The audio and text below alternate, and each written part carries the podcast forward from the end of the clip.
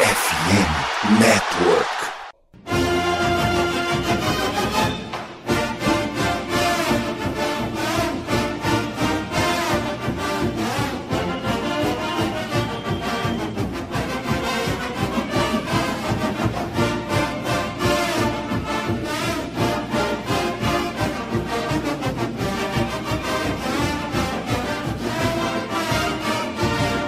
Saudações, amigos! Saudações, fãs de esporte! Saudações, fãs dos esportes universitários! Estamos chegando hoje mais uma semaninha com o meu, o seu e o nosso CollegeCast, hoje num episódio especialíssimo para repercutir o que de melhor aconteceu na College World Series. Terminou oficialmente, né, o Campeonato Nacional de Beisebol Universitário Masculino lá nos Estados Unidos, vitória da LSU Tigers, e hoje a gente chega para conversar um pouquinho sobre o que aconteceu de melhor nessa série decisiva, com convidados especialíssimos. Mas antes de a gente apresentar os nossos convidados, vamos começar a apresentar os trastes, que vocês já conhecem a voz, né? Esses caras que estão toda semana aqui falando. Primeiramente, Luiz Felipe Amorim, muito boa noite. Estamos chegando aí para falar de beisebol, você que foi um dos caras que me apresentou ao beisebol, seja muito bem-vindo a esse episódio. A gente vai tratar sobre dois rivais seus, né, LSU e Florida, dois rivais da Alabama Crimson Tide. Que momento também para a gente vir falar de um esporte que você gosta, só que de dois times que você odeia, né? É indescritível, inenarrável. Eu apresentei para duas pessoas, né, inclusive um dos nossos convidados aí, o Cris, esse monstro maravilhoso. Mas agora eu vou fazer aqui a minha clássica apresentação para os nossos ouvintes. Então, boa noite, minha boa madrugada, uma boa manhã, uma boa tarde. Não importa o horário, e sim a sua audiência, nosso caro ouvinte. Estamos aí para mais uma gravação. Eu estava sumido nesse tempinho. Fiz questão dessa collab e estamos aí para ela. Final do College World Series de beisebol. Vamos que vamos. Pois é, eu citei a Alabama que foi eliminada por Wake Forest na Super Regional, e o Wake Forest, meu caro André Limas, que foi eliminado por LSU num jogo de tirar o fôlego na quinta-feira passada, com o Tre' Morgan, primeira base de LSU, salvando a partida na oitava entrada com um diving catch, né, uma assistência no home plate absolutamente formidável. Fato é que LSU, naquele dia, com o walk-off na 11ª entrada, se classificou para a grande decisão. E ontem, a consagração. LSU Tigers, heptacampeão nacional de beisebol. Que momento para ser um tigre. Muito boa noite. Por favor, Pinho, antes de qualquer coisa, bota aí o hino da vitória, tá? Pode botar a vinhetinha da vitória aí, por favor, para eu poder começar a falar, tá? E é isso.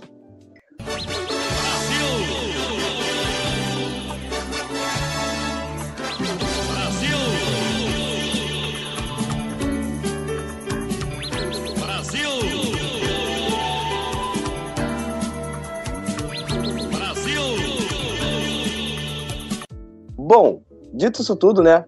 Cara, desde o jogo contra o Wake Forest eu já sabia que seria campeão. Mentira, não sabia não, mas vamos fingir que sabia, né? E, cara, Flórida sempre perdeu pra LSU, isso é fato, tanto no futebol americano quanto aqui no beisebol. E em outros esportes também, basquete feminino, basquete masculino, qualquer coisa, eles são simples e meros fregueses pra gente. E só pra finalizar, né? Ah, que bom seria se a Alabama perdesse todo dia. O torcedor de Alabama tá se rasgando aí. Tentaram zicar a LSU e não conseguiram. Dito isso tudo, né? Eu queria dar uma belíssima noite a todos aqueles que estão comigo na bancada hoje. Hoje, dois convidados aqui do Entradas Extras, né? E tem o Luiz, que eu já conheço já há 1 milhão de anos. Já xingo ele até agora pessoalmente. E o Pinho, quase a mesma coisa também, né? E para todos aqueles ouvintes, uma lindíssima noite. Uma belíssima madrugada.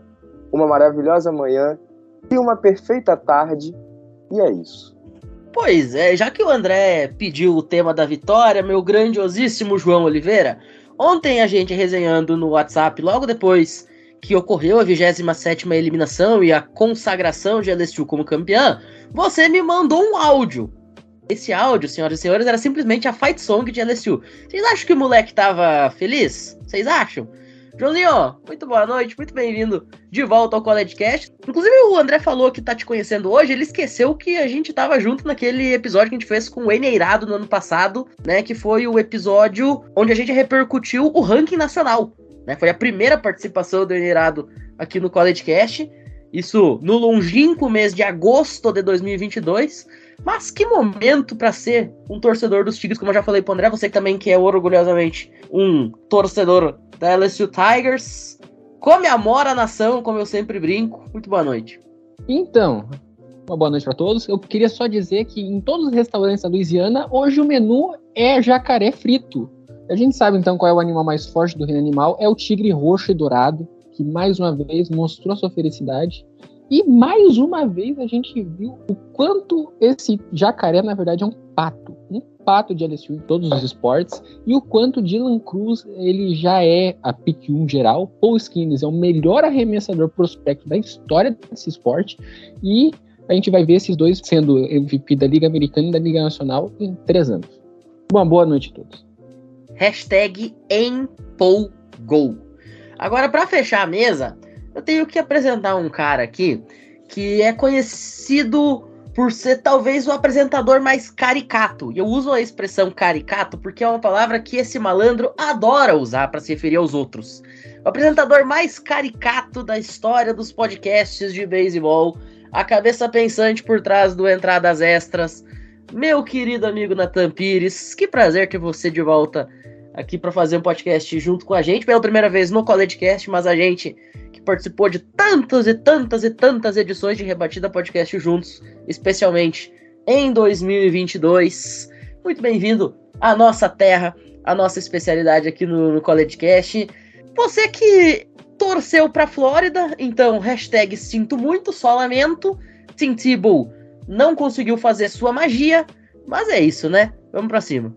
Satisfação de estar aqui, muito obrigado, boa noite. Eu queria perguntar também, eu sou um sujeito não muito ligado a questões religiosas, mas eu queria saber se sua religião permite beber, porque o João está claramente ébrio, bêbado nesse podcast, hoje chegou falando um cara de loucura. E, deixando claro aqui, porque o Felipe estava sumido, fontes confiáveis me informaram que ele estava nas Ilhas Fiji, vivendo lá. Eu aprendi muito com esse homem, hoje eu posso dizer que eu sou quem sou por causa dele. Mas sem brincadeiras agora, é um prazer estar aqui no CollegeCast pela primeira vez. Só para fazer um merchan aqui no começo, né? A gente já falou que a gente grava lá no Entradas Extras, mas para quem não sabe, já que a gente tá falando de beisebol aqui agora fora da MLB, vale lembrar que ao final do ano, em outubro, nós iremos para o Chile, cobrir o Pan-Americano de Beisebol, cobrir a seleção brasileira lá, e claro, é um projeto independente, a gente faz tudo sozinho. Vou até pedir pro Pinho mandar depois para vocês lá o Apoia-se, a gente precisa de dinheiro para ir, quem não puder dar dinheiro, só compartilhar, nos ajuda, qualquer ajuda é bem-vinda, porque é pelo beisebol nacional, é a primeira vez que o beisebol nacional vai ter essa cobertura, assim, ainda mais um evento fora do país, então vale a pena essa ajuda pra gente e conferir nosso trabalho também, né? O nosso trabalho é exclusivamente falar de beisebol ao redor do mundo inteiro, fala também de MLB, é claro, mas tem sempre um blocozinho ali pra falar do beisebol ao redor do mundo, mas mais uma vez, um prazer estar aqui e um prazer não, satisfação. Tá aí, vocês já sentiram o clima, né? Bom, só pra deixar registrado, sim, pode beber, até porque outro dia o João chegou na gravação do Rebatida com um latão de Kaiser, foi um grande momento dos podcasts de beisebol Brasil afora. O cara ficava explanando. Bom, depois da vinhetinha, então, a gente chega com um bloquinho de recados e já já a gente tá de volta pra mergulhar no mundo da College World Series, não saiam daí.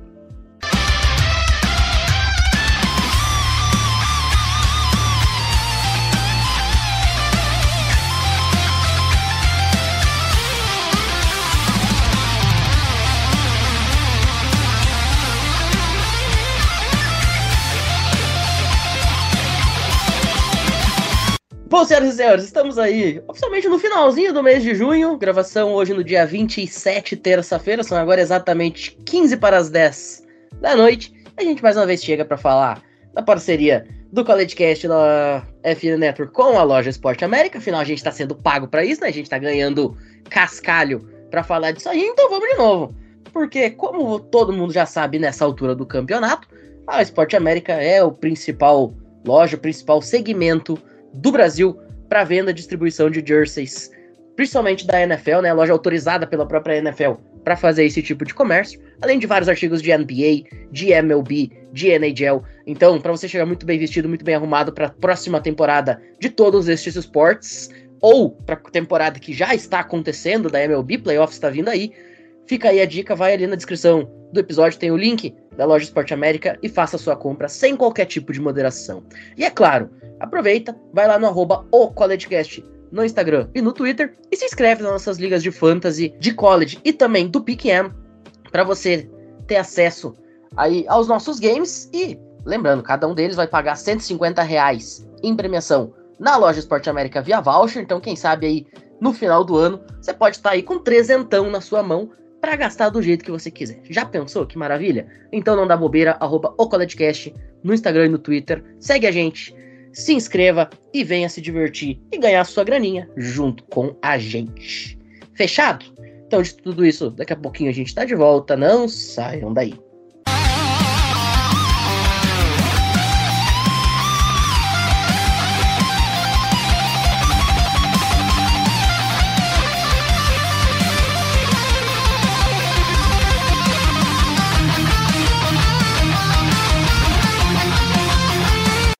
Bom, senhores, agora sim, vamos começando, vamos pra cima, vamos falar de College World Series. Antes de a gente passar a falar especificamente da grande decisão, vamos dar uma passadinha em como foi o evento da College World Series, porque se você não sabe como funciona essa maluquice que são os playoffs do beisebol universitário, pausa o programa agora, volta algumas semaninhas atrás, a gente fez um episódio com os meninos do show, antes do show, Vitor Salviano, Vitor Silva e Guto Edinger, no qual a gente explicou como era o funcionamento, como estava o bracket, tá tudo lá, tintim por tintim. Para, vai lá, escuta, descobre como é que é o formato e volta. Fechado?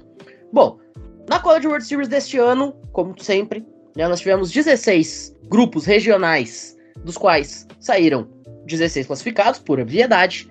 Desses 16, saíram 8 confrontos. Estes 8 times foram para Omaha. Então, rapidinho, dando a passadinha aqui em como ficou o chaveamento. No chaveamento número 1, lá de Winston-Salem, Wake Forest conseguiu confirmar o seu favoritismo contra Northeastern, George Mason e Maryland e avançou para a Super Regional, onde enfrentou a equipe de Alabama, que na Regional em Tuscaloosa havia eliminado Nichols, Troy e Boston College. Nessa Super Regional de Wake Forest e Alabama, melhor para os Demon Deacons, fizeram 2-0, Wake Forest avançou para Omaha. Já na parte sul do bracket número 1, Miami, Flórida, acabou sendo surpreendida pela equipe da Texas Longhorns, os Hurricanes perdendo em casa, a exemplo também de Maine e da Louisiana Red Cajuns, que estavam no mesmo grupo, onde os Longhorns saíram vencedores, e os Longhorns, na Super Regional, acabaram enfrentando o cabeça de chave número 8, a equipe de Stanford, que jogou em casa, contra San Jose State, California Fullerton e Texas A&M. Na Super Regional, Stanford fez 2-1 para cima da Texas Longhorns, e avançou para Omaha. Já na parte 2 do nosso bracket, do lado oeste, nós tivemos LSU, por incrível que pareça, avançando. Quem poderia imaginar que LSU avançou aqui na regional? Num grupo que tinha também a Tulane, Sam Houston e Oregon State. E LSU, depois de vencer a regional, acabou enfrentando e vencendo por 2-0 a equipe de Kentucky, ranqueado número 12, que eliminou Ball State, West Virginia e Indiana na sua regional. Ainda na continuação, nós tivemos Auburn sendo surpreendida em casa por Southern Mississippi, né, que eliminou ainda Sanford e Penn, antes de cruzar com a Tennessee Volunteers, que havia eliminado Clemson, Lipscomb e Charlotte na regional. Essa super regional, Tennessee venceu por 2-1 a equipe de Southern Miss e foi para Omaha. Então não perca as contas, no lado oeste, nós tivemos Tennessee, LSU, Stanford e Wake Forest, chegando até o Nebraska. Já no lado leste do chaveamento, nós tivemos a Florida Gators eliminando Florida A&M, UConn e Texas Tech na regional, e depois eliminando Southern Carolina na super regional pelo placar de 2-0. Southern Carolina, que havia se classificado depois de eliminar Central Connecticut, North Carolina State e Campbell na sua regional. Nós ainda tivemos Coastal Carolina sendo surpreendida pela equipe de Duke, num grupo que ainda tinha Ryder e North Carolina Wilmington, e Duke acabou sendo derrotado depois pelo ranqueado número 7, a Virginia Cavaliers, que havia passado por cima de Army, de Oklahoma, Oklahoma, que havia sido a vice-campeã da College World Series em 2022, e também a equipe de East Carolina, portanto Virgínia faz 2-1 em cima de Duke e vai para Nebraska naquele momento. Ainda em Nashville, Vanderbilt, outro time que é uma powerhouse do beisebol, acabou sendo eliminada de forma surpreendente por Oregon, numa chave que ainda tinha Eastern Illinois e Xavier. E depois outra surpresa, DBU. A DBU Patriots acabou sendo eliminada de forma muito surpreendente por Oral Roberts, talvez o time mais surpreendente dessa fase regional. Oral Roberts deixa para trás o Washington, Oklahoma State e a DBU Patriots e avança para a Super Regional, onde novamente surpreendeu e eliminou a Oregon Ducks. Portanto, o Oral Roberts conseguindo ir até o Nebraska, algo que ninguém acreditava que fosse possível. E para fechar o último chaveamento, nós tivemos o ranqueado número 14, Indiana State, eliminando Wright State, North Carolina Tar Heels e Iowa no seu caminho para ir até a Super Regional, onde acabou perdendo por 2-0 para TCU, que havia deixado Arizona, Santa Clara e Arkansas para trás, portanto não perca as contas. No leste, nós tivemos TCU, Oral Roberts, Virgínia e Florida avançando. E aí, uma vez no Nebraska, uma vez em Omaha, as chaves ficaram assim: Florida Gators, ranqueada número 2, Virgínia, TCU e Oral Roberts no bracket número 1, e no bracket número 2, a futura campeã e ranqueada número 5, LSU Tigers, junto com Tennessee, Stanford e Wake Forest. E é a partir daí que a gente teve, de fato, a definição dos times que foram fazer a grande decisão, que é o nosso assunto de hoje. Bom, vou começar a falar um pouquinho sobre essa College World Series, de fato, né, o evento que aconteceu em Omaha, porque na quinta-feira nós tínhamos uma partida que era chave, o ganhador iria para a grande decisão e o perdedor iria voltar para casa, entre LSU e Wake Forest. E aí, meu caro João Oliveira, tava tudo empatado em 8-8, uma partida fenomenal do Paul Skenes, o melhor arremessador disparado do país, né, que até aquele momento não havia cedido corrida na partida, havia cedido apenas 2 rebatidas e 1 walk. E aí, cara, com a segunda e a terceira base ocupadas, apenas um eliminado, contato fraco, que vai na direção do primeira base, Tre' Morgan, poderia ter sido o fim da campanha de LSU, e um milagre aconteceu, né? O Tre' Morgan consegue fazer uma eliminação absolutamente espetacular e garante, né, a manutenção da vida de LSU naquele momento, e posteriormente o walk-off nas mãos do Tommy White. Conta pra gente aí o que isso significou na campanha de LSU, né? Afinal, toda essa celebração do heptacampeonato poderia ter caído por terra na quinta-feira mesmo. Então, até aquele momento, a gente estava num duelo impressionante entre dois pitchers que, com certeza, vão ser primeira rodada nesse draft, o Skenes, que está projetado para ser a segunda ou a terceira escolha geral. E a partida, até aquele momento, estava sendo um duelo de pitchers incrível. Aquelas partidas que quem ama arremesso, ama strikeout, ama esses duelos tensos, são um prato cheio. O ataque de Wake Forest e LSU são dos mais potentes do país, mas até aquele momento eles tinham sido segurados a 5 rebatidas com os 2 times somados. Chegou na oitava entrada, o Skenes cedeu uma simples, depois o rebatedor rouba a segunda base e cede um walk. Primeira e segunda base. Depois consegue avançar até a terceira base, vem um contato fraco. Se naquele momento tivesse saído a corrida, todo o espírito de LSU tinha ido pro buraco, por causa que o time de Wake Forest era o ranqueado número 1 geral.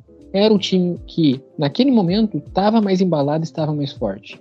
Mas naquela defesa do Tre' Morgan foi o que deu a vida de, não, a gente consegue, a gente segurou os caras. Depois disso, o Paul Skenes consegue a terceira eliminação e vai para baixa da oitava entrada, com o time ainda tendo esperanças, porque veio a topo da ordem, com o Dylan Crews, com o Tommy White e o Tre' Morgan, que fez a defesa que foi sensacional, pulando em direção à bola e jogando ela pro catcher, que quase não conseguiu fazer a eliminação de tão fechada que foi a jogada.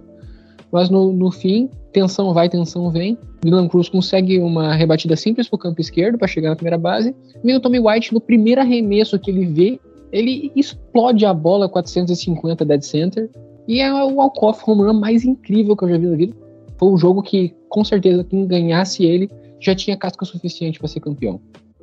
Os dois times jogaram no limite, foi uma partida de xadrez com bolas e tacos. Foi realmente uma experiência de vida para quem assistiu essa partida. Pois é, e eu lembro que eu tava vendo esse jogo, eu liguei exatamente na sétima entrada, se não me falha a memória, com o jogo 0x0. E, cara, quando sai esse lance, eu tive a sensação muito clara de que ninguém tirava de LSU. Pelo menos aquele jogo, né? Eu não sabia naquele momento a grande final. Mas a sensação é que aquele jogo tava escrito para ser de LSU, e é o que acontece depois com o home run do Tommy White na 11ª entrada, para levar o time para a grande decisão e enfrentar a Florida Gators. Agora, a gente precisa comentar também sobre essa campanha espetacular do time de Wake Forest, que fez por merecer chegar até onde chegou, não por acaso era o ranqueado número 1 do país, e se falava muito, isso de fato acabou se concretizando, esse jogo 3 era a final antecipada.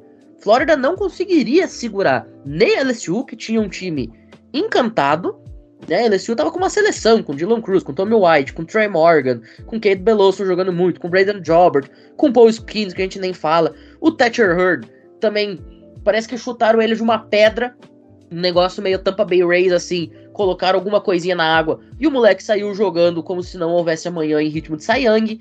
Então parecia que esse time de LSU, com toda a magia que estava ao redor dessa equipe, e o time de Wake Forest, com tudo que já tinha demonstrado na temporada, era de fato o time que ia ser campeão. E aí chega a Flórida, que foi muito bem em toda a sua campanha, né? Conseguiu chegar até praticamente sem sustos a grande decisão, né, o Nathan? Foi para fazer a final, consegue um jogo muito bom, né? No jogo 2, fazendo um placar acachapante de 24-4, mas acabou não sendo suficiente. Flórida, inclusive, termina a College World Series, a série final, com mais corridas do que LSU, mas amargando o vice-campeonato, não serviu de muita coisa. Sim, cara, é impressionante, né? Eu não acompanho tanto o college, eu deixei pra acompanhar um pouco mais esse final aí, porque a gente tinha combinado de fazer a gravação. E nesse jogo aí do Wake Forest, que o João falou agora bastante, quando eu vi o que o Fernandão me contou, o João também comentou sobre esse walk-off que aconteceu depois dos pitchers dominarem tanto. Eu fico até lembrando daquele ano lá que o Will Badner, acho que ele lançou 7 entradas com no-hitter na World Series, né, de college, e daí foi até draftado pelo Giants por conta disso, um bust tremendo. Mas é engraçado ver essas diferenças do college para MLB em si, né? Não tantas diferenças, porque o Florida Gators fez um baita de um cosplay de Los Angeles Angels, que consegue tomar um cacete num jogo, meter 20 corridas no outro e depois perder novamente, perdendo a série pro Colorado Rockies. Foi o que o Florida Gators fez. E antes de começar a série, eu fiquei impressionado quando eu tava dando uma pesquisada, né, porque eu sabia que ia gravar depois, desses dois times. No mock que eu vi, se eu não me engano, tinham 5 ou 6 jogadores que estão projetados para serem draftados na primeira rodada do draft desse ano, contando também as 3 primeiras escolhas, né, que são provavelmente desses dois times, o que já mostra que eram dois times extremamente qualificados. Eu achava, antes de conversar com vocês, que o Gators seria o favorito por ser melhor ranqueado do que a LSU, mas vendo o time jogando, a não ser pelo segundo jogo, onde o Gators realmente passou por cima, a LSU é um time excelente, inclusive provando isso no primeiro jogo, né? Começaram à frente, tomaram a virada e depois foram buscar no final. Foi, acho que, talvez o jogo mais digno de uma final de campeonato tenha sido esse primeiro jogo. Vale lembrar também o que o João falou, o principal jogador dos caras não jogou, que foi o Skenes, que fez um jogo na quinta-feira, não jogou na segunda-feira, talvez pudesse entrar, né, se o jogo tivesse mais apertado, para dar uma de Madison Bumgarner ali, tentar fazer o relieve e aguentar até o final do jogo. Acabou não fazendo, o time venceu sem muitas dificuldades o último jogo, ficou mesmo ali o primeiro sendo o jogo que a gente deve lembrar da série depois, porque é o jogo mais disputado em si, e talvez é o jogo que diga mais, né, porque foi uma vitória para cada lado, apesar de um jogo ter sido a surra pro Gators e outro ser fácil para LSU, é o jogo que a gente tem que lembrar que foi um jogo mais equilibrado, uma série 2-1 nunca é uma série fácil. Mas, além disso tudo, só queria comentar uma coisa para vocês que acompanham mais college, que eu fiquei nessa dúvida quando eu tava vendo, né? Porque os caras usam taco de alumínio, que facilita o contato para eles. Eu não sei se já existe alguma pretensão de se mudar isso, ou se é puramente cultural e não vai mudar nunca, dos jogadores começarem a usar taco de madeira nos jogos do college, né? Porque a gente vê que muito jogador que chega logo nas minors sofre para se acostumar a rebater com taco de madeira. Não sei quão vantajoso é você usar taco de alumínio no college. Essa é uma pergunta bem legal. Inclusive, Jonathan, foi uma pergunta que foi feita ontem na transmissão para o Wayne Eirado, e o Wayne, ele deu uma resposta que me chamou muita atenção. É uma questão puramente financeira. porque o taco de alumínio, obviamente, é muito mais barato. E as equipes universitárias, obviamente, têm muito menos grana à sua disposição do que as franquias da MLB. Então é uma questão puramente de dinheiro mesmo. Você consegue baratear o custo, afinal, para você ter taco de madeira para toda essa rapaziada jogar a temporada inteira, seria um custo muito maior do que o de alumínio. Além disso, o de alumínio ele ajuda no próprio contato, né? Ele ajuda no efeito da bola subir para tentar, de repente, uma bola que voe para cima do muro, ou ainda uma dupla, uma tripla. Então é uma questão mais até financeira do que propriamente cultural. É uma questão de baratear o custo mesmo e tornar o esporte um pouquinho mais simples de ser praticado nas universidades.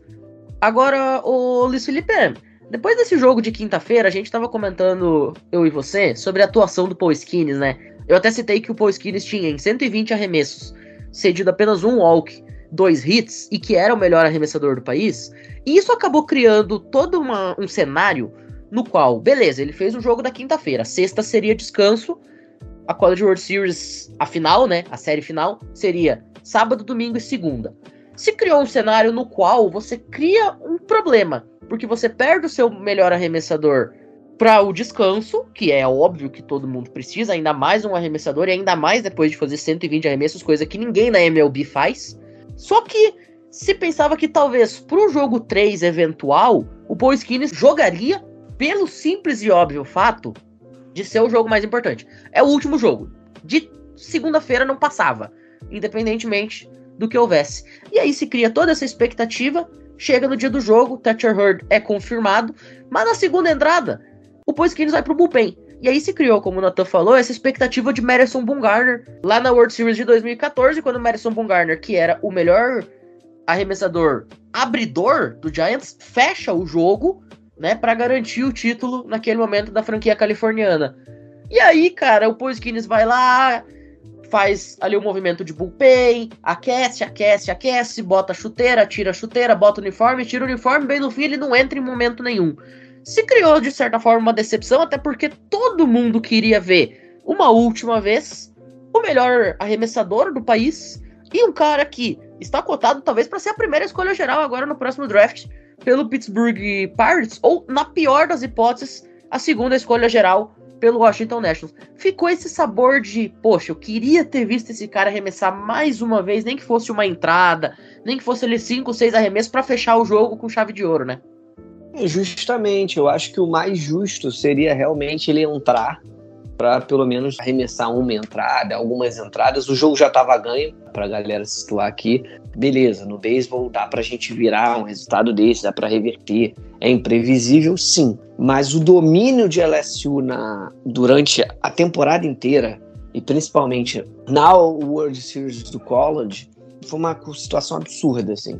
O único jogo que a LSU não domina, que pelo contrário, foi um jogo da vida de Flórida, foi o segundo jogo, eles acabam perdendo. Flórida jogou como nunca aquele jogo para poder ganhar, porque todo mundo já falava que a final antecipada, né, a World Series antecipada, seria o Wake Forest contra a LSU. Gostaria de ter visto ele rebatendo, porque basicamente ia ser a grande despedida. Eu sei que já estava sacramentada a vitória da LSU, que a LSU vinha muito forte, mas a gente sempre gosta de ver um grande jogador assim em ação. Principalmente que tem um detalhe, o Pim pode me corrigir, mas ele mesmo falou para mim que ele veio de Air Force, se eu não me engano. Então a galera tem que valorizar as universidades militares, hein? Porque sempre dando orgulho. Igual o Pinho falou, a Army foi para regional. Então é isso aí. Não é só tradição no futebol americano. No beisebol também tem. Só isso que eu quero dizer. Pois é, o Paul Skenes, que era considerado o Shohei Ohtani militar quando estava em Air Force, que ele jogava de arremessador, já era um dos melhores arremessadores do país. Jogava ainda de catcher e de DH. E até esse é um cenário que o coloca muito fortemente para ser a primeira escolha geral do próximo draft, que é a versatilidade, cara. Você ganha um cara que arremessa de forma absolutamente maravilhosa, você ganha um catcher, ok, não é maravilhoso, mas é bom, e você ganha um rebatedor designado que é muito bom também, apesar de em LSU ele ter jogado muito mais como arremessador e muito menos como rebatedor. A gente também tem que considerar como é que vai ser essa transição dele em relação ao MLB, quando for, por exemplo, para as ligas menores, se ele vai de fato se estabelecer apenas como um abridor ou se ele vai continuar rebatendo. Agora, por falar em rebatida, o Andrezito, cara, precisamos falar sobre Dylan Crews. Dylan Crews, o melhor rebatedor do país, termina essa sua passagem não só com o título, mas a última dança dele, as últimas duas passagens pelo bastão dele, foram duas coisas absolutamente maravilhosas. Ele consegue duas rebatidas, duas corridas, sendo uma dessas rebatidas uma tripla, com RBI, e fecha a College World Series com mais de 42% de aproveitamento, né? Cara, que forma de encerrar a sua carreira que o Dylan Crews conseguiu para colocar ainda mais, né, uma chave de ouro nessa sua passagem universitária, para sacramentar ainda mais que ele será uma das duas primeiras escolhas do recrutamento da MLB. É, pra quem não assistiu a temporada completa, como eu, né, que não sou tão chegado assim no beisebol, gosto, mas não sou tão chegado assim, mas assisto alguns joguinhos, né, cara, foi pra sacramentar, né, essa passagem dele por LSU, agora não mais DBU, agora a gente é BDU, né, porque a gente só ganha em esportes que tem B, basquete, beisebol, e assim, basicamente foi para sacramentar, sabe? É um jogador que entra para a história, não somente do college baseball, mas de LSU também, né? Vai, como você falou, para o draft para ser uma das duas primeiras escolhas, provavelmente a primeira, e não tinha uma maneira melhor do que encerrar sua passagem, a não ser tendo essas duas lindas rebatidas no final do jogo. Pois é, agora o Joãozinho, ele também se envolveu numa polêmica, né? Você viu essa história que ele abandonou a celebração com a família depois do título? Mas também tá mais que certo, né? Tem que curtir com os rapazes do time. É a última vez que eles vão jogar juntos. A família vem depois, tem que primeiro o time. Agora, o André falou ali sobre o time de LSU vai virar BBU. Cara, que momento pros esportes com B, né? Afinal, a LSU consegue ganhar dois esportes BB, né, o beisebol e o basquetebol, né, ganhou o March Madness feminino, e inclusive se tornou o primeiro time na história a conseguir ganhar um campeonato nacional de beisebol e um campeonato nacional de basquete no mesmo ano. Florida tinha feito isso com o título do March Madness masculino e do College Football em 2009, mas título de beisebol e de basquete é a primeira vez, né, João? E os estudantes de LSU conseguiram o título de mais álcool consumido durante todo a College World Series, que cá entre nós é a conquista mais impressionante. Mas conseguia, isso mostra como a universidade é focada nos esportes. E agora a gente vê LSU ganhou no segundo ano da treinadora de basquete, conseguiu ganhar o de beisebol no segundo ano do Jay Johnson, para em que ele vai para o segundo ano. Já dá para se empolgar? Eu já estou empolgado. O Perkins vai conseguir 70 sacks na temporada, o Jalen Daniels vai correr para 5 mil jardas e a LSU vai ganhar o título de futebol também. Inclusive, a gente comentou ali sobre o time feminino de basquete. A Angel Reese, que é disparadamente a melhor jogadora dessa equipe feminina do basquetebol de LSU, foi uma das primeiras a comemorar publicamente o título do time de beisebol, né? Ela colocou lá: "Ah, então quer dizer que o time de beisebol também é campeão nacional, parabéns, não sei o quê." Postou uma foto dela durante a grande decisão do March Madness feminino, pedindo o anel no dedo. Essa comemoração depois foi feita pelo próprio Tre' Morgan, foi feito pelo Dylan Crews, foi feito por vários jogadores. Tommy White também fez dentro do campo ontem, antes do final do jogo, e de fato, LSU com mais um anel dentro aí dos próximos dias. Bom, agora a gente faz uma rápida pausa, na volta a gente chega para comentar um pouquinho sobre o projeto do Nathan e do João lá no Entradas Extras e passar a régua na temporada do beisebol. E também para falar um pouquinho sobre a grande decisão da College World Series feminina, nós tivemos aí mais um título de Oklahoma, só para variar um pouquinho, não saiam daí.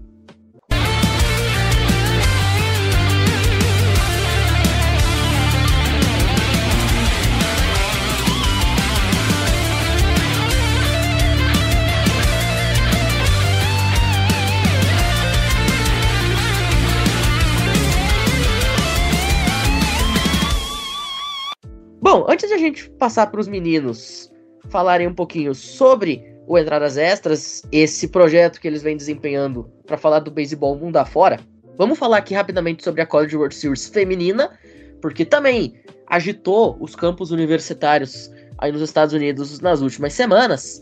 A diferença é que ao invés de beisebol foi o softball, né, que é o esporte que é praticado, né, pelas meninas neste quesito. E só para variar um pouquinho, Oklahoma mais uma vez ergue a taça. Oklahoma é disparadamente o melhor time nacional neste quesito. Conseguiu bater a equipe de Florida State na grande decisão, sem passar muito susto também. Placares aí de 5-0 e 3-1, portanto 2-0 para a equipe de Oklahoma. Oklahoma ranqueada como número 1. Uma campanha impecável do time de Oklahoma. Passou por cima de Clemson, que era um time muito bom. Passou também depois pela equipe de Stanford, outro time maravilhoso. Passou por Alabama, que vinha muito bem. Uma conquista para não botar defeito nesse time da Sooners, que entra novamente no próximo ano como o time a ser batido. Mas Florida State, a gente precisa destacar também essa campanha de Florida State, que veio surpreendendo, chega ranqueado como número 3, elimina o time de Georgia, elimina também a equipe de Oklahoma State número 6, elimina a equipe de Oklahoma State número 6, elimina também a equipe de Tennessee, uma rival local que também vinha como um time favorito, tira número 15 Utah. Mais uma vez, a equipe de Florida State mostrando todo o seu peso aí no softball, mas de fato, quando chega na grande decisão, pega o time da Oklahoma Sooners, aí fica muito complicado. Oklahoma ergue, portanto, seu 7º título, o 3º de forma consecutiva, né? E, inclusive, o primeiro foi só no ano 2000, ou seja, é de fato a maior dinastia recente desse esporte. Para você ter uma ideia, UCLA, que é o maior campeão com 12, de 2000 para cá só conseguiu ganhar 4 vezes. E Oklahoma vem empilhando aí, portanto, 7 conquistas neste período. Então, as Sooners, mais uma vez, parabenizadas aqui pelo título e que venha o próximo ano. Agora, ô Nathan, vamos conversar um pouquinho sobre o Entradas Extras. Você citou aí que você está credenciado a cobrir o beisebol brasileiro no Pan-Americano. Fala um pouquinho sobre esse projeto que você e o João vem fazendo parte, juntamente também com o Fernando Franca, juntamente também com o Filipeta, né, o Felipe Martins. Conta aí pra galera, chama a galera para prestigiar o trabalho de vocês lá e o que vocês vêm desempenhando aí em prol do beisebol. Inclusive, vou dar um spoiler aqui. Se você gosta de beisebol underground, meu amigo, esses malucos aí estão cobrindo beisebol francês lá no programa deles, tá? Outro dia os caras me falam sobre o Perfect Game do Igor Kimura jogando na França. Vocês têm ideia de um negócio desse? Não, ô Pinho, beisebol underground não, vamos lá. A gente fala, esses beisebol assim mais underground, como você falou, a gente fala quando é brasileiro. Porque o nosso foco, na real, é mostrar que o beisebol é um esporte global. E a iniciativa surgiu por conta do World Baseball Classic, né? Que quando rolou, teve toda aquela palhaçada do estadunidense médio, falando que o beisebol só existe nos Estados Unidos, o beisebol é só aquilo, o beisebol só existe lá, só tem liga profissional lá. E surgindo disso, a gente que sempre confirmou e corroborou com a ideia que o beisebol é um esporte global, é um esporte que existe em todos os continentes do mundo, a gente quis fazer um projeto que falasse não só de MLB, que é o que fez todo mundo gostar de beisebol no final das contas, mas falar do beisebol ao redor do mundo inteiro. Então a gente cobre o Felipe semanalmente na coluna dele lá no site, falando sobre os brasileiros ao redor do mundo, e também no podcast a gente sempre que pode traz também as estatísticas dos caras que estão ao redor do mundo quando tem algum feito, como foi o Kimura agora, como foram os brasileiros também jogando o All-Star lá na França. Então a gente sempre fala quando tem nas minors, nas Rookie League. Eu te falo, velho, não é porque é um projeto meu, você não vai achar isso em lugar nenhum, em nenhum outro lugar você vai achar essas coisas, porque o Felipe ele pega dado muito obscuro para fazer as planilhas de Rookie League, eu ajudo vez ou outra a fazer o preenchimento, ele pega coisa, o Felipe ele viaja sempre do Paraná para ir para São Paulo quando tem treino da seleção para acompanhar. Então, cara, tá muito completo o que a gente vai fazer. O projeto, que você ajudando o projeto ou não, é uma coisa que você vai ajudar não só a gente, você vai ajudar o beisebol nacional, porque, querendo ou não, é mais visibilidade. O Felipe também fez uma entrevista esses dias mostrando como é que funciona para os jogadores irem jogar no Japão.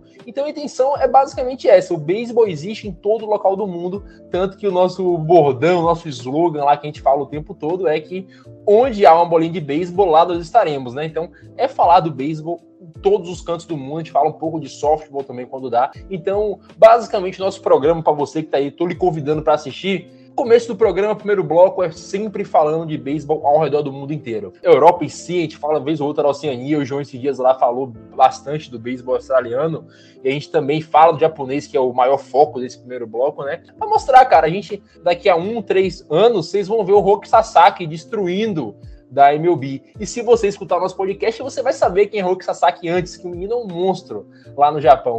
Então, pra você que nunca deu uma chance ao beisebol fora dos Estados Unidos, Vem com a gente, cara. O World Baseball Classic foi super divertido, todo mundo adorou ver como o beisebol é praticado fora dos Estados Unidos, que são escolas diferentes, né? Então, é sensacional ver esse tipo de coisa. A gente se apaixona cada vez mais. E sempre que vai rolar algo extraordinário, a gente avisa antes. Quando o Roki Sasaki e o Yamamoto foram se enfrentar, que são os dois melhores pitchers japoneses, não é o Ohtani, meu cara, não é o Ohtani, é o Sasaki e o Yamamoto. Quando eles foram se enfrentar, a gente avisou lá, a gente mostrou antes, trouxe tudo sobre o jogo. Somando os dois, cada um jogou 7 entradas. O Sasaki cedeu uma rebatida e o Yamamoto cedeu 2. Os caras são 2 monstros completos, né? O Felipe quer falar alguma coisa aí? Pode mandar bala, Felipe. Não, e antes do Luiz Felipe falar, eu só quero deixar registrado um negócio.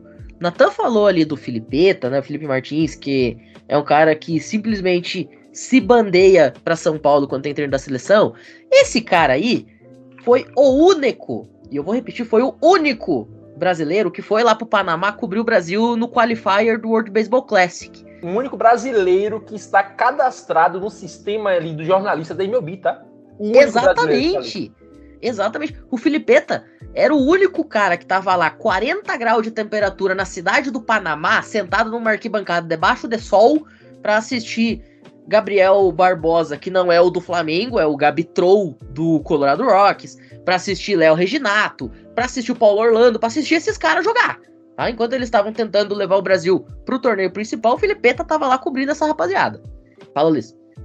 Eu sempre uso o meu bordão clássico, eu vou utilizar de novo. Eu vou pegar um gancho no que o Nathan falou aqui, que o Pinha até esmiuçou, acho legal pra galera. Não é só porque o Nathan é meu amigo, eu apresentei beisebol para ele, tão quanto pro Pinho, assim, pra MLB. Porém, a gente tem que pensar fora da caixa. Eu vou dar um exemplo de um grande amigo que tá aqui na gravação com a gente, que é o André. O André assiste futebol americano praticado na Europa. Campeonato europeu de futebol americano, campeonato da Oceania, de algum país da Oceania de futebol americano. Então, tipo assim, não é porque o esporte foi criado nos Estados Unidos que necessariamente a gente tem que se prender a ele. É isso que eu quero dizer. Beleza, o futebol americano a gente tem nossas controvérsias, que a única liga profissional que presta, de fato, é a disparada melhor NFL, sim. Mas como a gente está falando de beisebol, me sinto mais confortável de falar. Apesar da MLB ser gigantesca, ter jogador, é atrativo para jogadores do mundo inteiro, não é apenas ela que é muito boa. O Nathan falou muito aqui da liga japonesa. O beisebol japonês é tradicional e a escola japonesa tem um peso gigantesco no cenário mundial de beisebol. Então, para a galera sair um pouco da MLB, é muito legal acompanhar a liga japonesa de beisebol. Eu falo tudo isso porque um dos caras que eu sou mais fã dentro do esporte, que me fez acompanhar o beisebol, é jogador ainda até hoje, tem suas controvérsias, enfim. Ele não é americano, ele é latino, ele é venezuelano. Então, o que eu quero falar é isso, galera, não se prenda apenas ao beisebol americano, MLB. Continue assistindo, é qualidade absurda. Porém, contudo, entretanto, todavia, tem outras escolas muito boas. Tem outros países que sabem aproveitar e usufruir do beisebol de uma grande qualidade. É a mesma coisa, como eu brigo, para finalizar aqui a minha fala, com a galera que teima que basquete é só NBA. Se você gosta de basquete, você vai preferir a Euroleague. Só isso que eu tenho a dizer. No profissional. Porque como o João falou que ele vai ser o próximo a falar que ele está com o braço levantado, não é porque eu faço programa de college. Mas todo mundo sabe que os verdadeiros esportes americanos são praticados dentro do college. Não posso fazer nada com vocês. É isso. E só comentando que durante janeiro a melhor coisa não é o BBB, não é os playoffs da NFL, é a série do Caribe. O beisebol latino é a coisa mais excitante que existe, cara. Você vê a torcida com bandeiraço, tambor batendo. Tem corrida, tem rebatida, toda entrada acontece alguma coisa, o pessoal se xinga, se provoca. É muito legal. Lidom, a Liga da República Dominicana, é incrível. É um show ofensivo. A Liga da Venezuela tem muito jogador qualificado. Então, depois que você assiste outras ligas, se você gosta de arremesso, vai pro Japão, se você gosta de rebatida, assiste as ligas latinas. Depois que você conhece os outros países, conhece as outras ligas, o beisebol da MLB, ele fica um pouco mais chato. É elite, só que eles são bons demais e perdem um pouco a graça. Se você quer se divertir, veja um pouco o beisebol alternativo. Diga-se de passagem, eu sou um cara que eu tô sempre elogiando muito a ESPN, e eu agradeço a ESPN por proporcionar uma coisa que se chama Star Plus. O Star Plus tem a Liga Mexicana, tá? Liga Mexicana de Beisebol passa ao vivo no Star Plus. Então, pra você que quer acompanhar o beisebol latino, inclusive, tem jogador brasileiro que joga no México, tá? O André Rienzo, por exemplo, que é o melhor pitcher que o Brasil já produziu, tá no México. Então, pra você que quer acompanhar o que pode ser, de repente, o beisebol aqui do Brasil para as competições futuras, Pan-Americano, Campeonato Sul-Americano, quiçá pro próximo World Baseball Classic, quiçá aí se a gente consegue, de repente, né, voltar o beisebol ao programa olímpico, tá aí uma baita pedida. Vai lá no Star Plus, acompanha os jogos da Liga Mexicana. Se você tiver aí uma graninha para investir na MLB TV, tem os jogos das minors, tem muito brasileiro jogando nas minors, tem o Gabriel Barbosa, tem os irmãos Omosako, tem o Thiago Vieira jogando no Nashville Sounds e por aí vai. Ô Pinho, só um detalhe aqui, você não falou, né? O melhor brasileiro jogando beisebol no mundo hoje se chama Leonardo Reginato, e ele também joga na Liga Mexicana. A gente falou, inclusive, no último programa, o Reginato, essa temporada, jogando pelo Águas Calientes, lá do México, ele tá rebatendo só .336, com OPS acima de 800. O Reginato é um dos caras que mais rebateu bolas essa temporada na Liga Mexicana, e certamente vai ser o All-Star, porque tá jogando muita bola. O brasileiro que tá jogando melhor hoje no mundo é o Reginato. Não, e o Léo Reginato, inclusive, ele foi o melhor jogador do Brasil nas eliminatórias do World Baseball Classic. Ele foi o melhor jogador brasileiro naquele momento. Se não fosse ele, talvez o Brasil nem tivesse chegado até a grande decisão lá contra o Panamá e depois ter jogado a repescagem contra a equipe da Nicarágua. Infelizmente, a gente não conseguiu avançar, não conseguimos jogar o torneio final, mas muito da campanha brasileira se deveu ao Léo Reginato. Fala, André. Então, eu queria fazer uma pergunta tanto pro Natan quanto pro João. Como eu tinha falado, não sou tão chegado assim no beisebol, né? Já fui um pouco mais próximo. Mas vocês falaram sobre a questão do beisebol latino. E foi uma coisa que o próprio Luiz acabou de citar, que eu sou um cara que, no futebol americano, eu assisto a Liga Japonesa, assisto a Liga Mexicana. Sou muito ligado também ao futebol americano, não só nacional, mas também ao argentino, que é a segunda potência aqui da América. E vocês falaram sobre o beisebol no México, né? Que é agora uma potência. E eu queria saber se é o mesmo fator que aconteceu no futebol americano-mexicano, que coaches e jogadores que eram dos Estados Unidos, né, jogadores norte-americanos e coaches norte-americanos, foram para o México e, além de jogadores também que saíram do México, foram para os Estados Unidos jogarem em ligas menores e depois também pegaram todo aquele ensinamento e levaram para o seu país novamente, né? Ou se não, se é uma coisa mesmo que já era cultural do México. Cara, eu não sei muito o que falar de comparação ao futebol americano, porque tudo que eu sei é o que tu acabou de me falar.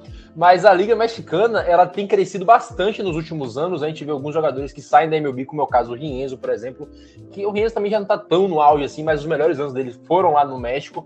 A gente consegue ver que o México, aos poucos, vai crescendo mais, ainda mais com o apoio que a MLB vai dando, né?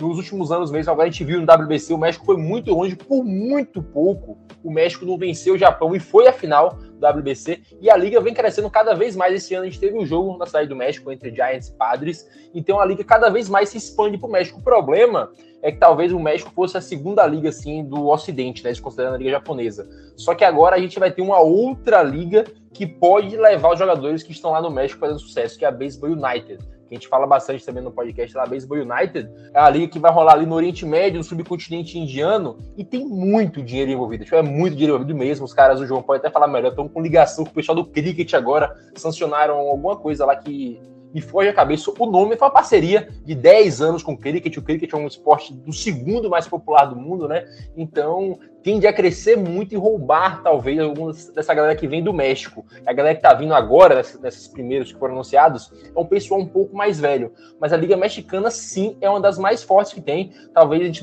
não tenha como comparar a Série do Caribe e tal, porque a Série do Caribe não é de fato uma liga, né, como se fosse meio que um playoff, acontece ali uma vez no ano, em novembro, e rola. É uma liga... Oi. Libertadores. Eu sempre digo isso. A Série do Caribe é a Libertadores do beisebol. É os campeões de cada país. A diferença é que os caras, eles literalmente jogam como se fosse o país. Né? É os times jogando, só que representando o país. É como se, ao invés de jogar Libertadores, o Palmeiras como campeão brasileiro, o Palmeiras literalmente fosse o Brasil na Libertadores. Tipo, é o Brasil e a Argentina. o Palmeiras pega jogadores de outros times e faz um super Palmeiras. A definição é essa. Eu acho que de liga mesmo do Ocidente, a do México é a maior. Os caras já têm muita autonomia para fazer muita coisa, é claro, com a chancela da MLB, que ajuda bastante os caras. O João até consegue falar um pouco melhor, que ele apresentou o programa com o Kevin sobre o desenho mexicano, então já sabe um pouco. E ainda mais essa parada aí da Baseball United também, que promete talvez ser uma grande liga no futuro. Os caras estão comprando tudo, muito dinheiro envolvido mesmo. É isso, perfeito. A Baseball United, inclusive, que para quem não conhece, vai lá e ouve o Entradas Extras. Mas só para dar uma palhinha, cara, é como o Nathan falou, basicamente os caras pegaram vários países ali do Oriente Médio, do subcontinente indiano, da Ásia continental, e fizeram a liga. Então vai ter um time lá na Índia, vai ter um time no Paquistão, inclusive alguns times já têm até os uniformes e os nomes que estão saindo. Vai ser realmente um campeonato muito bacana. Para trazer já para o nosso universo do futebol americano, é basicamente o que a NFL fez com a NFL Europe uns anos atrás, que daí tinha lá o Kurt Warner jogando no Amsterdã de Marlins. É mais ou menos isso que a NFL tentou fazer naquela época. A diferença é que não é necessariamente a MLB que tá bancando isso, né? A MLB, ela não tem relação com a Baseball United, mas é mais ou menos nesse sentido. Ou talvez o que tá acontecendo hoje, né? O André, você pode até falar com mais propriedade do que eu.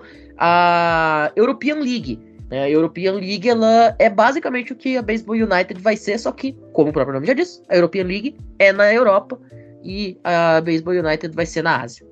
Mas a gente vai chegando aí, então, ao final do nosso programa de hoje. João, Natan, muitíssimo obrigado pela participação. Fique à vontade aí para fazer o último recadinho de vocês, fazer o merchan. Tamo junto. E, pô, sempre muito legal conversar, bater esse papo com vocês. Vocês dois sabem o tamanho do carinho que eu tenho por cada um. E sempre muito bacana a gente estar junto aí. Não, Pinho, é um prazer. Eu te falei que não daria tempo de acompanhar a Colo World Series, mas quando você me falou que ia gravar nós três aqui, mais o Felipe, não sabia que o André viria, mas foi muito bom também. Fiz esse esforço, tô gravando aqui em horário de trabalho, fala baixinho pra ninguém saber, tô gravando aqui em horário de trabalho, fiz esse esforço. Pelos bons anos que a gente gravou esse Rebatida, foi maravilhoso. Hoje espero que os projetos futuros deem certo também, pra gente falar um pouco mais, mas... muito bom fazer o College Cast, o podcast que é referência no assunto, né? Todo mundo que quer ouvir sobre college vem escutar o College Cast, então é sensacional. Lembro que eu te enchi o saco muitos anos atrás pra você fazer um podcast de futebol americano, você acabou não fazendo de futebol americano, não falar de tudo, no final das contas, mas no final das contas você fez esse podcast aqui que é muito bom. Um prazer participar, obrigado pelo carinho, obrigado por chamar também. Um beijo delicioso nas nádegas de Felipe Amorim e a gente se vê no futuro, quem sabe eu falar de alguma outra coisa aí de draft, se quiser falar e quiser me chamar, tamo junto. Não, inclusive, Natan, era pra ter um outro cara aqui na mesa, um tal de Guilherme Mitre. Só que ele disse que tinha ensaio da banda dele hoje no mesmo horário da gravação, pô. Mas era pro Mitre estar aqui também. Ah, o Mitre é baterista não precisa ensaiar não, é migué. Que cidade você acha que o Mitre tá hoje, revivendo uma das grandes tradições do Rebatida de meio de semana? Cara, eu fiquei sabendo que o Mitre voltou para aquela grande cidade onde ele fez sua carreira, no seu trabalho à beira da estrada, o grandioso Jardim das Piranhas. Voltou lá para fazer um show com sua banda. Perfeitamente. Guilherme Mitre está de volta ao Jardim das Piranhas, senhoras e senhores. E para você que não entendeu a referência, eu sinto muito. João, muito obrigado, muito boa noite. Tamo aí de novo. Fica à vontade para fazer o jabá. Hey, fine Tigers, fire all the way. Hey, fine Tigers, win the game today. You got to know how we're doing fine. How the balls hit the wall, smash through the line. O Tigre nunca precisa anunciar sua grandeza. Eu não preciso falar mais palavras de despedidas. Uma boa noite a todos. Eu prefiro cantar It's the Eye of the Tiger, mas é isso, né? Vamos deixar quem sabe cantar, que é uma coisa que eu, infelizmente, não fui agraciado com esse talento. Ô, Andrezito, muito obrigado pela participação. Nos vemos aí no próximo episódio. Bem-vindo ao mundo do beisebol, meu grande amigo. Você que é um torcedor do New York Yankees. Então, descubra como é ganhar um título. É assim que se comemora um título, meu caro. Viu só, a LSU tá te fazendo uma coisa que o Yankees não consegue faz muito tempo. Você tinha até esquecido como é que fazia pra comemorar um título, né? Então, um grande momento. Eu sou o maior campeão da MLB, você quer largar uma dessa? Calma aí, torcedor de Wisconsin, calma aí, segura aí, cara. Mas, brincadeiras à parte, né, você lembrou que eu já tinha feito um programa com o João, né, programa com o N, né, aquele programa tarde da noite, caindo durante a madrugada, fazendo podcast. E prazer te conhecer também, Natan, você que passou todo o seu conhecimento de beisebol, né, cara, aprendi muito com vocês hoje, de verdade. E prometo voltar a assistir tanto a MLB quanto o College Baseball, bem mais do que eu assistia quando ainda estava começando com os esportes americanos. Prometo, prometo. Dito isso tudo, né, também queria agradecer ao Pinho aí o convite e novamente cantar a musiquinha. Ah, que bom seria se a Alabama perdesse todo dia, porque, cara, como diz a música, vocês estão no olho do tigre. Beijos. Virou CollegeCast musical isso aqui, meu caro Luiz Felipe Amorim. Então deixa a sua palhinha também. Muito obrigado pela participação. Nos vemos no próximo episódio. Canta Taylor Swift, cara. Só queria interromper e dizer que o André é o cara que prefere ver a queda dos outros que o próprio sucesso. Impressionante. Vitória de LSU, o cara falando de Alabama. Lopinho, posso fazer uma denúncia aqui antes do Felipe falar? Oi. É, o Felipe, ele me chamou no Instagram, tem uns meses, pra falar, cara, tô saindo com a mina que gosta de Taylor Swift, me mostra umas músicas aí. É o tipo de cara que ele é. Denúncia! Julgadinha ensaiada, pô, tá maluco? Eu só tenho a agradecer por esse programa. Primeira vez que eu tô gravando com o João. André já é de casa, Pinho nem se fala, Natan. Gostaria de falar que é o seguinte, o Natan eu criei um monstro, porque o Natan simplesmente fincou a bandeira quando descobriu, enquanto era mato, a torcida do Giants no Brasil. Então, eu fui um dos administradores por pouquíssimo tempo na página do Twitter do San Francisco Giants Brasil e eu consegui converter o Natan a se tornar Giants. Ele sofre? Sofre pra caramba. Mas é isso aí. O Natan ainda falou que a página ainda é a maior. Mas é isso, eu sempre tenho imenso prazer, imenso carinho quando você fala de beisebol. Eu desfruto do que é o esporte e nunca vou deixar de poder fazer isso. E como o João falou do André sempre secando, o Natan sabe disso melhor do que eu. Que bom seria se alguém explodisse Los Angeles todo dia. Um grande abraço a todos e até o próximo programa do CollegeCast. Provavelmente futebol americano, mas estamos aí. É isso, senhoras e senhores, a gente vai ficando por aqui. Então, recadinhos de fim de programa antes de a gente encerrar. Você pode apoiar financeiramente o CollegeCast, caso deseje, por meio do Pix, collegecast2021@gmail.com.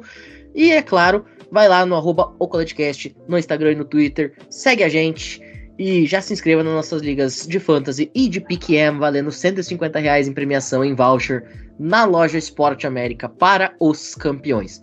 Estamos de volta na semana que vem, provavelmente para continuar a série de análises das conferências da Power 5. A temporada do College Football começa dentro de 60 dias, senhoras e senhores. A espera está chegando ao fim, meus amigos. E fique de olho, você não perde por esperar tudo que o CollegeCast tem programado para você. De tudo isso, a gente vai ficando por aqui. Muito obrigado a todo mundo que ouviu a gente até este momento e até a próxima. Valeu!